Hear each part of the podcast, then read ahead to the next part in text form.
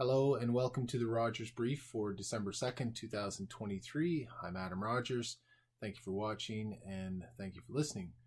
I'm going to get to uh, some interesting stories this week from uh, the legal world in uh, Nova Scotia and a little bit across the country. Uh, I'm going to talk about some uh, cases that the Serious Incident Response Team, uh, SiRT, the Oversight Board or Oversight Mechanism for Police Actions, is taking on a couple of uh, prominent cases. Uh, looking at that, and looking at a court of appeal has uh, really come down pretty hard on uh, some comments from Judge uh, Alain Bégin, provincial court judge out of uh, Truro. so, I'm going to talk about that and, and talk about some of the comments that Judge Bégin made that drew such ire from the Court of Appeal. Uh, the case of Randy Riley. This is the uh, murder case that was uh, overturned, I guess, uh, and not guilty verdict this time around. A retrial.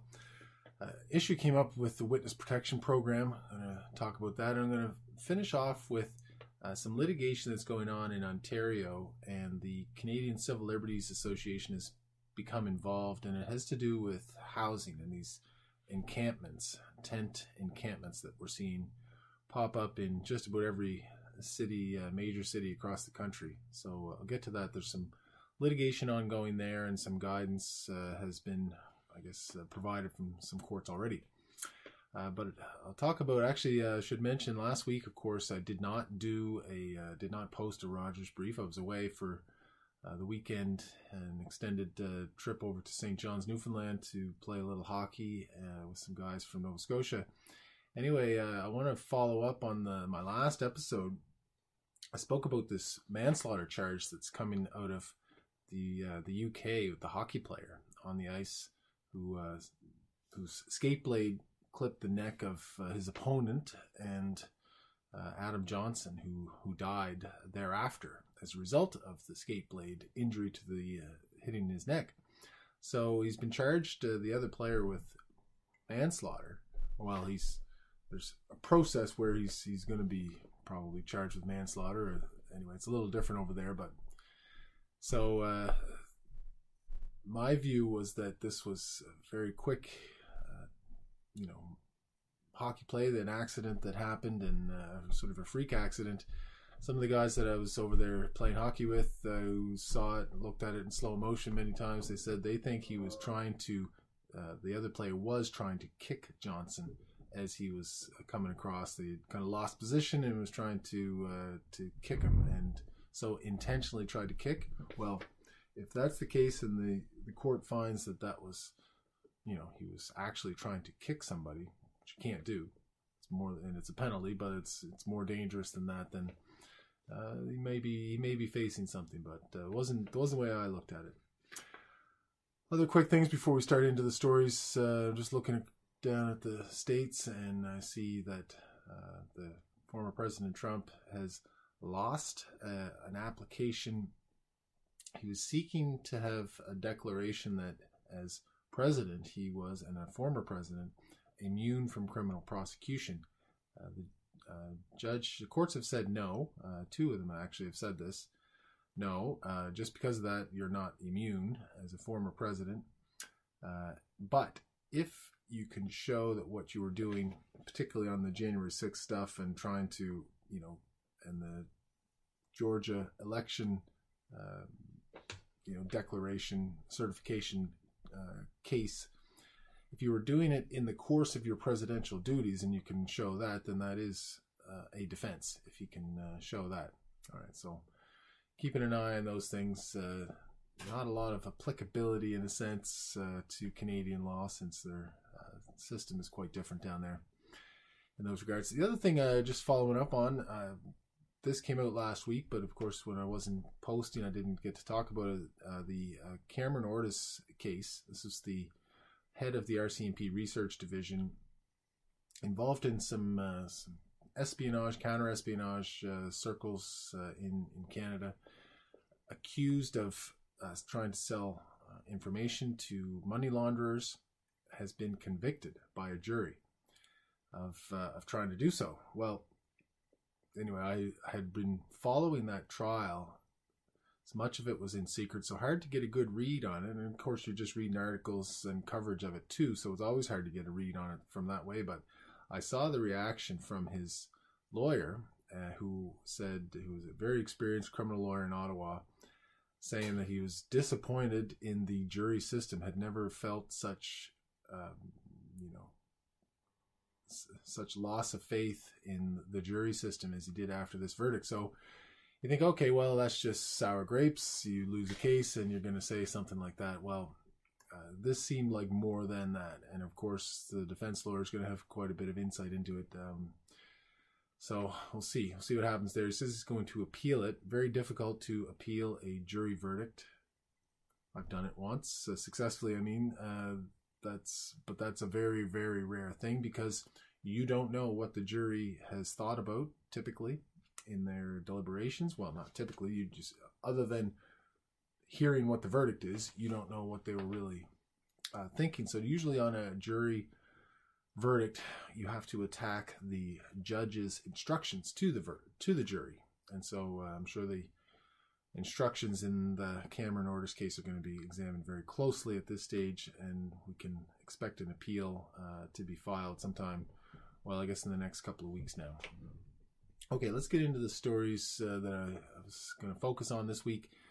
Two, the first two involve the Serious Incident Response Team (SiRT) in Nova Scotia, and this is the agency that reviews any activity by police officers for the potential for criminal charges to be laid against police officers. So whenever there's use of force, uh, any allegation of you know sexual misconduct, anything like that, it's a file is sent to SiRT, and they you know determine whether charges should be laid after an investigation.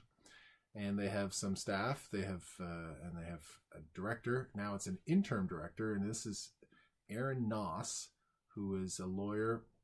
She was uh, I knew Erin Nauss a little bit. Now we articled at the same firm. I was a year ahead of her, so I didn't know her well, and I didn't really. Uh, I know she had a good reputation at the time, and of course uh, that Cox and Palmer, Cox Hanson at the time, uh, that was you know she came out of UNB, so she was a high achiever at that point, and I knew she went off to the Federal Department of Justice for some years and hadn't really kept up uh, on her career, but now she is the interim director at CERT after uh, the former director Alonzo Wright was uh, named uh, provincial court judge.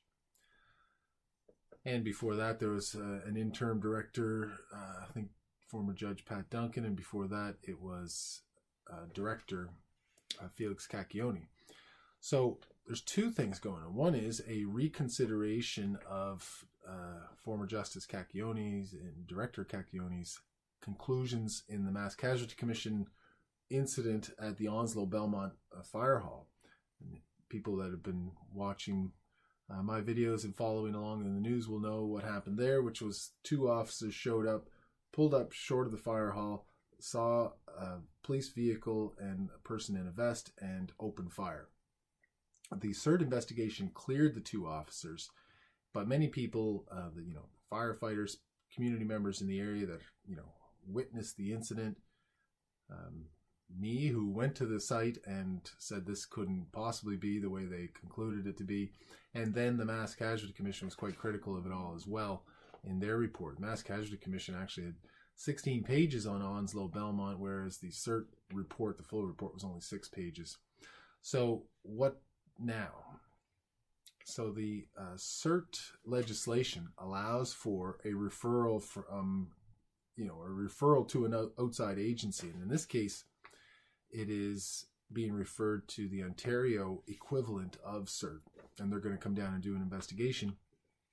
But problem is this: the initial SiRT investigation cleared the officer, said there should be no charges, and that is supposed to be determinative of the outcome. So after that SiRT investigation cleared the officers, the two of them went and testified at the Mass Casualty Commission and, you know, said what they said.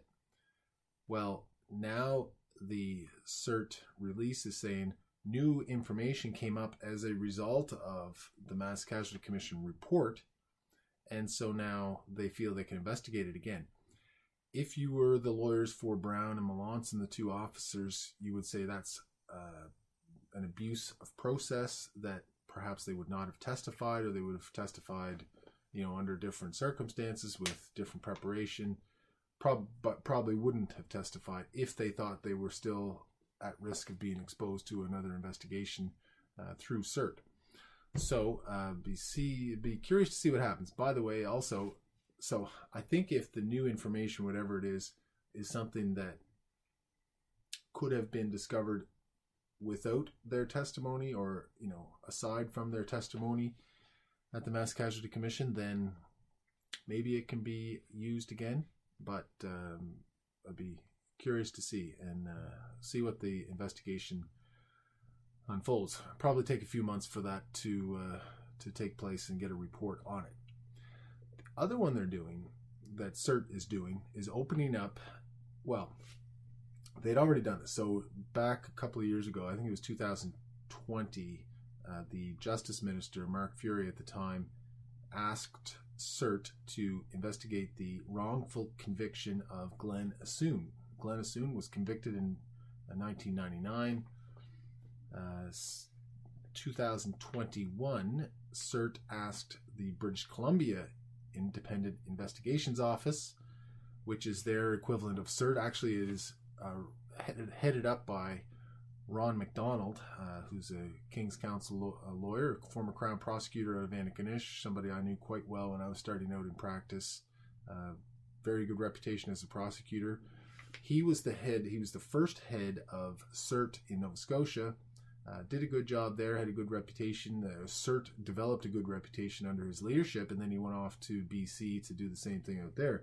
And from all reports, has been doing a good job. Well, in 2021, it was their agency, the BC agency, was asked to take over the Assoun or to do the Assoun um, investigation.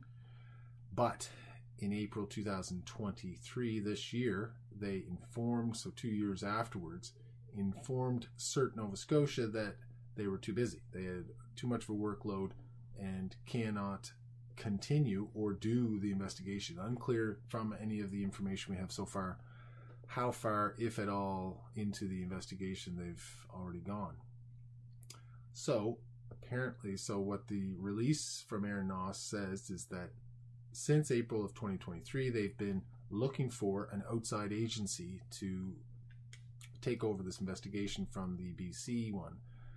One would presume, just based on the fact that SiRT asked the Ontario agency to look into the Onslow Belmont situation, that they've also uh, asked the Ontario agency to look into this one and maybe been told no uh, one at a time or something to that effect.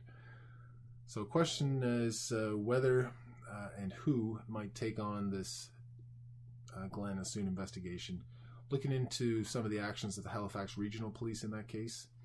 Question I had when looking at this is what about private investigators? There are private investigators in Nova Scotia, former police officers, others with good reputations, who could take on a task like this. But here's the problem the legislation in the Police Act that creates SiRT allows for uh, the director to get an outside agency to do it, but not an outside private investigator to do it. So, uh, might be um, might be something they look at. I mean, you have instead of flying investigators in from British Columbia or Ontario or whatever, housing them, you know, all of the expenses that are associated with that, hire a private investigator to do it. Uh, they wouldn't be as, or maybe be seen as being beholden to the police in the same way that an agency, an official agency like SiRT, who still has former officers, there's some allegations that they work too closely with uh, SiRT and such. So maybe private investigators would uh, overcome that kind of reputational issue. However, on the other side, a private investigator doesn't have what I could say is the institutional legitimacy of a SiRT or a SiRT equivalency in some other places. So we'll see how uh, she has, Erin Nauss has, that is, committed to uh, maintaining, uh, you know, public profile on this issue, and she's going to keep us uh, keep us informed of uh, whatever happens next. Uh, so good, uh, good for her in both cases. Uh, maybe she's enjoying the job and doesn't want to just be the interim director, but a, a permanent director. So uh, we'll see how that goes. Now, next one, next case I want to talk about, and this was in the news this week in Nova Scotia. The Nova Scotia Court of Appeal came down and described the behavior of Judge Alain Bégin from the court of uh, the provincial court in Nova Scotia as astonishing behavior and then startling language. All right, so what happened? There was uh, an accused. So this is a case uh, where initials are being used because it's a sexual offense, a sexual assault, sexual invitation to sexual touching, and um, sexual interference case. A guy and his stepdaughter. Uh, she was 14 when she reported. Said that the guy had been abusing her since she was in grade three. So uh, some bad stuff, uh, but initials are used to protect the victim's identity. So R versus KJMJ. And so the accused was on trial, and when they got to the end of the evidence, after the evidence was all in, then the uh, Crown and the defense asked the judge basically, well, what do you, where would you like us to focus our closing arguments? Okay, which is can be helpful to have the judge tell you where you know where their thinking is or where they want you to pay the most attention, but it has to be done in a certain way. So what happened here? The judge uh, Bégin was asked, uh, you know, sort of prelim- for preliminary thoughts, or was was going to give his preliminary thoughts, and this is what he said: Is he swimming with angels? Look at me, sir. Is he swimming at angels and totally innocent? Absolutely not. Does he have issues and invited some young child to do stuff to him? Absolutely. Zero doubt in my mind. He's got issues. Yeah, I'm looking at you. You've got issues, sir. You've got sexual deviance issues. There's no doubt in my mind. Is it proven here? Probably not. Do you have issues? Yeah, you do. Should you get them fixed? Do you? You should get them fixed. Do you understand? And then some other comments. And the judge says again, he'd be guilty of count three, inviting a child to do stuff. That's where I'm at. Sexual assault, I'm not so sure. It goes on from there. So that was one thing. Uh, then the Crown suggested, well, we'd still like to make submissions, even though you've sort of shown us where you're going with this. And then Judge Bégin says about his earlier comments while it was recorded, it's an off the record comment and won't form part of the transcript because we just. I was invited to give some initial impressions and I gave my initial impressions. I honestly don't know where I'm leaning on this for the most part. And then a few moments later, he said, So when they prepare the transcript, make sure they don't have my comments from when we sat back and talked. Okay, so last part was really where he uh, got himself on the wrong side of the Court of Appeal the Judge Bégin attempted to have those comments uh, not form part of the record. So whenever you appeal a case, the entire transcript, all of the evidence, exhibits, and such are sent to the Court of Appeal, and that forms part of the appeal record. Well, uh, Judge Bégin was claiming in an email, he claimed privilege over those comments. And the judge, uh, sorry, the court of appeal said that's just uh, not not on at all. Uh, that there is an open court principle. It's, that violates the open court principle, and the strong presumption that justice should proceed in public view. Now, I will say, as you know, lawyer that does a lot of criminal work, there's it's can be helpful, or you know, any kind of litigation. Uh, you know, if you present your case to the judge and uh, all right well where would you like us to focus our arguments on you know on which count or which whatever uh, it can be helpful uh, i think probably the safer route is what normally happens which is to make your closing submissions and then if the judge has any questions then the judge asks those questions and you answer them uh, and then you know the judge presumably at that point has a a fulsome understanding of your position, and hopefully, well, if you've been able to answer the questions in a way that's persuasive, then great. And if you can't, then that says something too, and the judge may rule against you or against your client. This this thing about uh, so, and it's not terribly unusual to have some conversation from you know the two lawyers and the judge up at the bench but that's all recorded and everybody knows it's being recorded and there's no there's no going and putting it back you know putting the toothpaste back in the tube. I mean it's a different thing like all right the trial's over and uh, you know the audio recording has stopped uh, you know you might the judge might say something, might say, "Hey," you know, or ask about the family, or you know, have some other conversation after that that has nothing to do with the trial or anything else, or whatever, and um, that's fine too. But if it's recorded, it's part of the it's part of the public record, and uh, there's no there's no putting that back. So, mistake by Judge Bégin there to try to make any kind of a claim over that. So. Uh, we'll see. I suspect it's going to be a new trial. Unfortunate for the people involved, the victim uh, in particular, who's now going to have to testify again. Hard to say too. I mean, you know. Anyway, it could could end up as a, a plea deal on a retrial. Once you've done a trial once, you usually don't need to do uh, too much work the second time around to understand what the the outcome's going to be. Okay, uh, so that was see if there's any other consequences for Judge Bégin there. Uh, I'm sure he's not too happy with that, the way that unfolded. Okay, uh, next case I want to talk about is this uh, Randy Riley decision, and it was a decision after the trial was over. Randy Riley was convicted, and then his conviction was overturned. He spent uh, years in jail, and part of his conviction rested on the evidence of this uh, Caitlin Fuller, who was uh, witness uh, girlfriend of the real killer. So uh, she was for several years in the witness protection program. The cost of her protection in that program was over six hundred thousand dollars. So, but during so her and her credibility was a key issue during the retrial.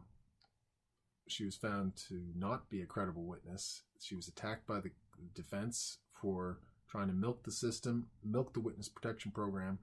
So what happens afterwards? The witness protection program uh, decides they would like. Uh, they they saw some articles in the Halifax Examiner. I think CBC had posted some articles as well that identified Miss Fuller and the witness protection program and the amount. There was an order in the trial that prevented the media from publishing anything that would identify that couldn't publish a photo of her, couldn't describe her in a way that would identify her, and you know that was it.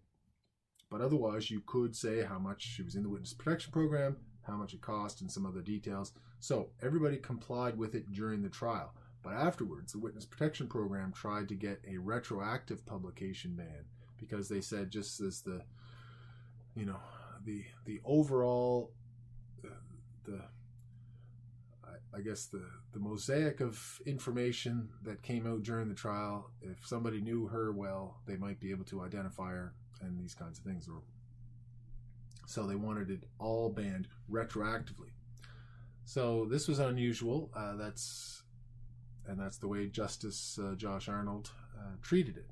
Justice Arnold was the trial judge, uh, certainly uh, one of the top uh, justice trial judges in Nova Scotia at this stage, I think would be a, a fair comment. He was the top criminal lawyer before being named judge. And he said, no, you can't do that. Everybody did it properly during the trial. Uh, you can't retroactively go back. And he made some comments. Uh, by the way, witness protection program, here's what you should have done. Uh, you should have asked for a different order at the beginning because you had all the disclosure. You knew exactly where the defense was going to be going with this because they asked those questions at the preliminary hearing. And by the way, the witness protection program people didn't even show up. There was nobody in the courtroom for her two days of testimony from the witness protection program. that would have been there to take notes and you know show concern or do anything like to say oh geez you know something she's she's being identified here or whatever anything problematic. They weren't even there for a testimony. They just complained afterwards. So clearly i would say the witness protection program was embarrassed by uh, being exposed as having been manipulated by Miss Fuller, and they didn't want people to know about that, and so they were hoping for a retroactive publication ban. Didn't happen, and so uh, there should be more questions about this witness protection program, uh, leadership, administration, all of those things, the way the they were used in this case. All right, last thing I want to talk about is housing. Everybody's seen this across the country. Major cities, uh, you know, geez, Halifax Halifax and Sydney for sure. Other places, smaller towns are seeing it too. Uh, people are doing whatever they can for housing. So, you know, terrible situation in many cases. I've seen this in, in you know, in my work too of people staying in bad situations sometimes because there's nowhere else to go. But people are trying to winterize trailers. Uh, they're staying in tents. Tents are the big thing. So some cities are trying to deal with this by removing encampments, and these encampments are forming up in different parts of the city, often on public property, municipal parks, some in some cases, or you know, underpasses, anywhere where they can get uh, some a power hookup, some shelter from the wind. So people are sort of choosing their locations. Uh, in some cases, within ball fields for security purposes, for you know shelter purposes and all these things. So, what is how are the courts going to view this? Because in London, Ontario, there has been an attempt, there is an attempt to remove encampments, and they're fighting back the encampment people. And the Canadian Civil Liberties Association is has filed a brief in support of the uh, homeless individuals, well, people in in tents. And so, what's going to happen? So I was reading through the brief, and it referenced a couple of cases that have already been decided, and so I can kind of see where I think this is going. Civil Liberties Association is trying to show that there is a you know an overall right to housing under the charter. Well, other courts have already come to that conclusion. Windsor, Ontario, and Victoria, BC, uh, there have been decisions arising from uh, encampments there and the conclusions basically are yes, uh, shelter is a necessity of life, and if uh, there's not enough housing in a, in a certain area, and then there's not enough uh, shelter housing, so what they call uh, low barrier accessible housing, a, sh- a, shelter where you can go, and then uh, you know with with some security of the person as well. And then they talk about all kinds of different situations too where you know couples can are able to stay together or you know people with different different needs. You know sometimes shelters don't work for everybody either. And then there's discussion about you know security during the daytime. You know is it just for sleeping or is it longer than that? Seems to be the conclusion that where where there's evidence that there are insufficient shelters, and that's most places. A thousand in the Windsor situation. There was, I think, a thousand uh, too few shelter beds for the number of people that were out there uh, looking for them. So, if there are inadequate shelter beds, then um, within reason, these tenters are going to be free to choose the public space that suits them and that works for their needs.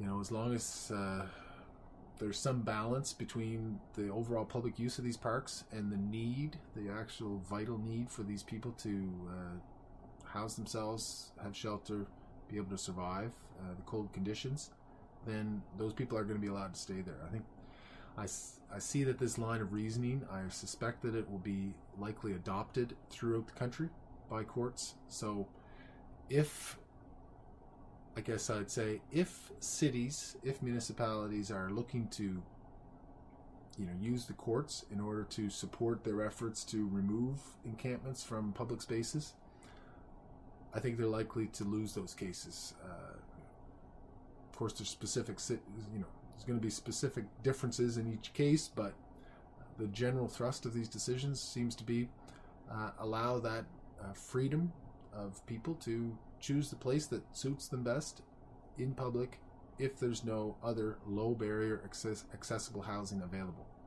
So I think the solution, instead of uh, using the court systems, if municipalities and cities are looking to do that, is to build more shelters. Uh, you know, adopt, take in the hotel beds, do something, uh, and uh, find some shelters for these people. So some interesting stuff. I mean, this is going to be a situation that I mean, it's already across the country everywhere. It's it's a terrible thing to see, and uh, they're gonna have to find some adequate, more adequate solutions to that. Okay, so uh, be looking. Uh, okay, so tomorrow night I'm to be on the Sunday night show with Jordan Bonaparte and Paul Palango. By the way, uh, talked about this SiRT Onslow Belmont situation last week on the show. Had Daryl Curry on there, the deputy fire chief from Onslow Belmont.